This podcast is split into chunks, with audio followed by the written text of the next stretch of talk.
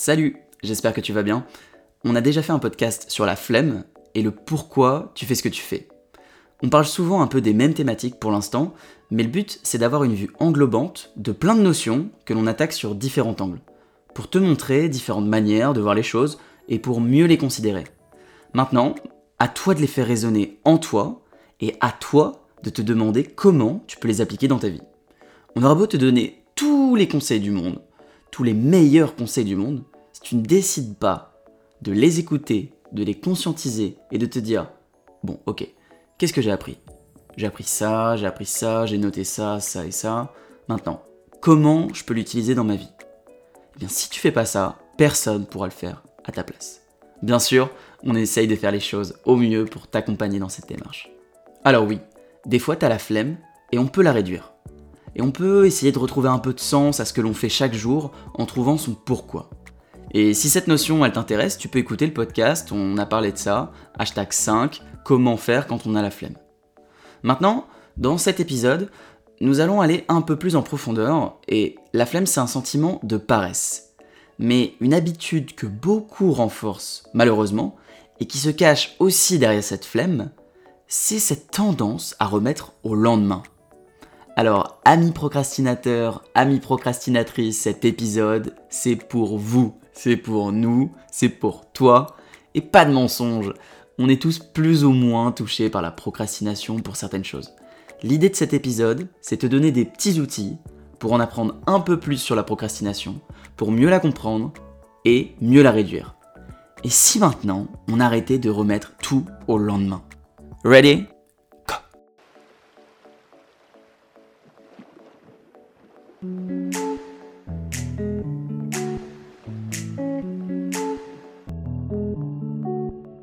Nouveau défi Créer des outils et des concepts pour moi, mais surtout pour toi. Pour mieux vivre et entreprendre ta vie. C'est tout le concept.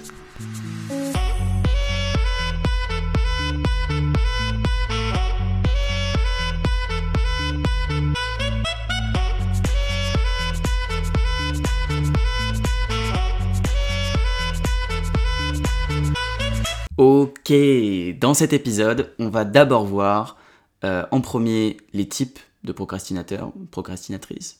Ensuite, on verra pourquoi on procrastine et les conséquences de la procrastination. Et pour finir, euh, une panoplie de, de tools, d'outils pour jouer avec la procrastination. Alors, la procrastination, c'est un truc quand même important dans le monde actuel. Il y a même une journée mondiale de la procrastination. Je sais pas si tu te rends compte. C'est te dire, hein, si tu veux la noter dans ton agenda, pour ne pas l'oublier, je pense je pense pas que tu vas la noter, le 25 mars. Voilà, ça c'est fait. Cette fois-ci, c'est volontaire et en fait les, gens veulent procrastiner cette journée. le but, elle a pour but de procrastiner, c'est la journée pour faire une pause, pour réfléchir à notre monde et au rythme de vie qu'il nous impose. Quelques chiffres. En France, il y a 85% de personnes qui sont concernées euh, par la procrastination. Et attention les jeunes, de 18 à 24 ans, eux, c'est 92% qui sont concernés. Donc clairement, tout le monde est concerné par la procrastination. T'as des objectifs, t'as fait des résolutions pour cette année, mais quelque chose vient toujours se mettre au travers de ton chemin, la procrastination. Je pense que toi qui m'écoutes, t'es sûrement euh, de temps en temps en train de procrastiner. Et en ce qui concerne les types de procrastinateurs et de procrastinatrices, t'as plusieurs personnes. T'as ceux ou celles qui font tout à la dernière minute et qui sont dégoûtés d'avoir perdu tout ce temps et de ne pas l'avoir fait avant. Ensuite, tu as les personnes hyper motivées, mais malheureusement, elles finissent par repousser tout. Ensuite, tu as les surproductifs de base, innés, ceux qui te font rager, ceux que t'as pas envie de croiser, quoi. Et tu ceux ou celles qui essayent de s'améliorer de jour en jour, à être un peu plus productifs. Voilà. Quatre types, j'ai sélectionné quatre types. Choose your game. Ensuite, pourquoi remettre à demain ce qu'on peut faire tout de suite? Pourquoi procrastinons-nous, tout simplement? Pourquoi je repousse les choses au lendemain? Alors, on peut regarder un peu la source du problème. Premièrement, ce qui se passe, c'est que souvent les choses que l'on veut faire, les choses que l'on doit faire, ça peut nous provoquer des émotions négatives. Négatives. Par exemple, euh, ça peut être du stress, ça peut être de l'anxiété, ça peut être de l'ennui, de la frustration.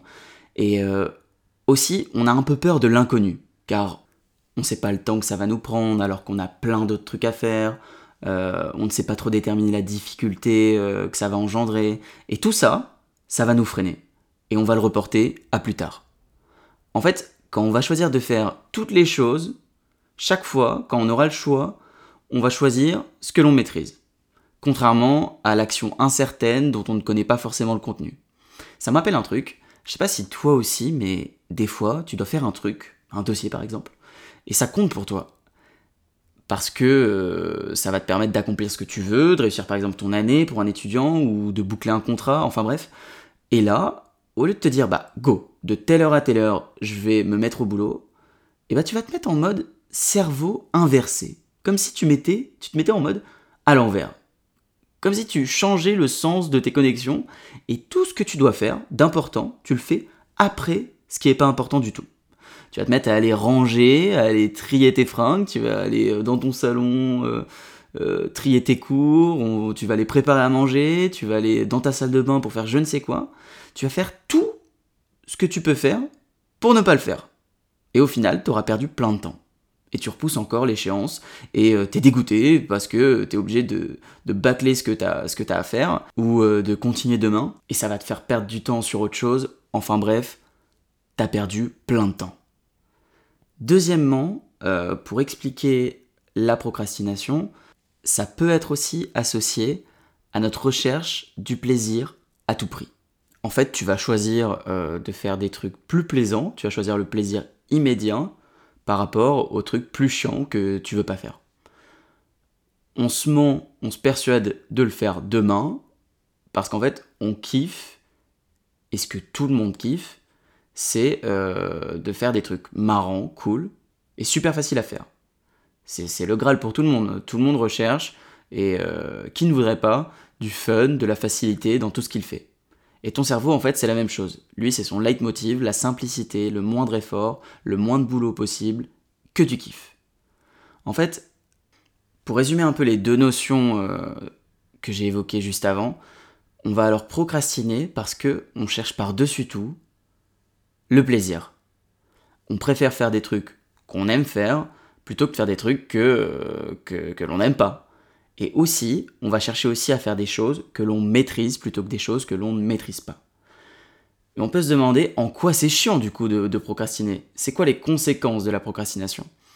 Remettre au lendemain, c'est pas si grave si on préfère le kiff ou la simplicité. Tout le temps. C'est comme tu veux.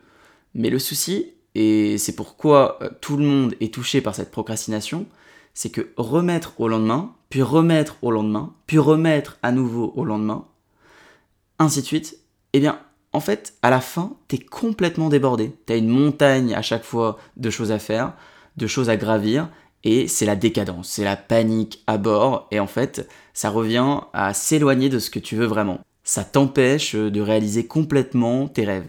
Aussi, ça nous fait perdre du temps sur la rapidité d'exécution de ce que l'on veut, et en fait, ça nous fait perdre du temps sur ce qu'on aimerait faire par-dessus tout. Sur le plan psychologique, on va avoir des regrets, on va avoir du mauvais stress, on va être moins performant.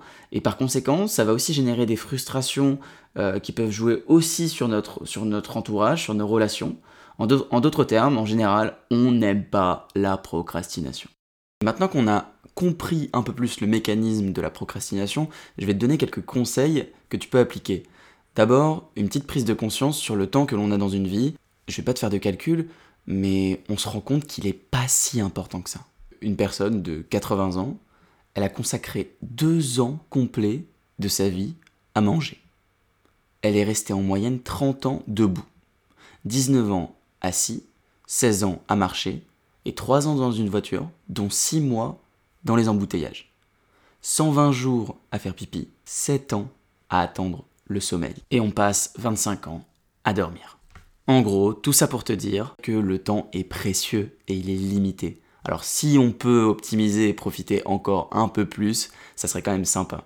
Le premier truc que tu peux te demander quand tu procrastines, c'est est-ce que ça serait pas un indicateur? Est-ce que ce que l'on fait euh, nous correspond vraiment? Est-ce que c'est fait pour moi? Peut-être que ça peut être euh, un indicateur pour euh, changer de taf, changer d'études. Parce que généralement, quand on aime vraiment ce qu'on fait, on est attiré à le faire. Et pas, on n'est pas poussé euh, à le procrastiner.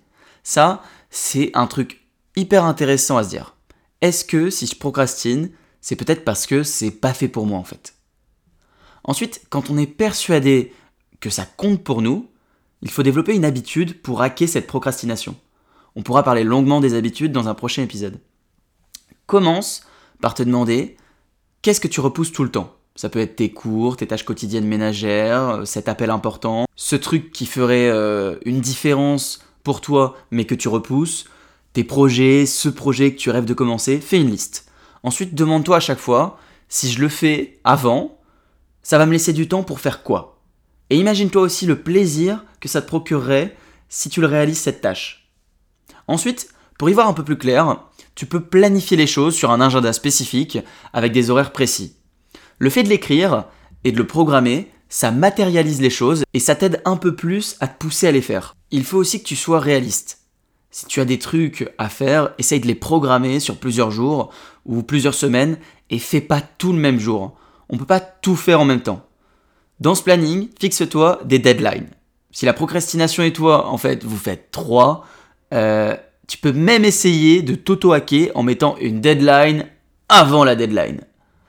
Une autre petite chose, l'idée de commencer par les choses qu'on kiffe pour terminer par les choses les plus embêtantes, oublie. Vraiment, oublie. Fais en premier ce que t'aimes pas. Comme ça, tu seras tranquille pour toute la journée. Il y a un livre que je peux te conseiller, c'est La règle des 5 secondes. L'importance, c'est l'action plus précisément le premier pas qu'on va faire. On le dit souvent, le plus dur c'est de commencer, le plus dur c'est de se lancer. Et là c'est pareil, le livre euh, te parle de la règle des 5 secondes, pour zigouiller la procrastination. Le principe, chaque fois que tu dois faire un truc, tu comptes 5, 4, 3, 2, 1 dans ta tête et go, et t'y vas. Et en fait, tu as un laps de temps de 5 secondes avant que ton cerveau puisse intervenir pour t'en dissuader, pour trouver euh, toutes les excuses de de pas le faire que d'habitude euh, tu te répètes et que tu essayes de trouver sans cesse. Ensuite, quand tu te lances, dis-toi que tu fais que 5 minutes et tu verras qu'en fait, le fait de commencer, de s'être lancé, tu vas souvent finir la tâche. Parce que le plus dur, c'est vraiment de s'amorcer dans ce qu'on a à faire. Pour finir, accepte des fois de procrastiner. On n'est pas des robots et c'est tout à fait normal de repousser les choses des fois. Tu te dis, c'est ok, je procrastine, maintenant l'idée c'est de faire au mieux pour qu'elle nous freine de moins en moins. Si tu as besoin d'un conseil, tu peux nous envoyer un message sur Instagram, tools.concept, et je me ferai une joie de te répondre. Si t'as aimé, eh bah aime, abonne-toi, laisse un commentaire sur, sur YouTube ou Apple Podcast ou sur la plateforme que tu utilises. Je te remercie vraiment d'avoir écouté ce podcast jusqu'au bout et on se dit à dimanche prochain ou plutôt à lundi prochain.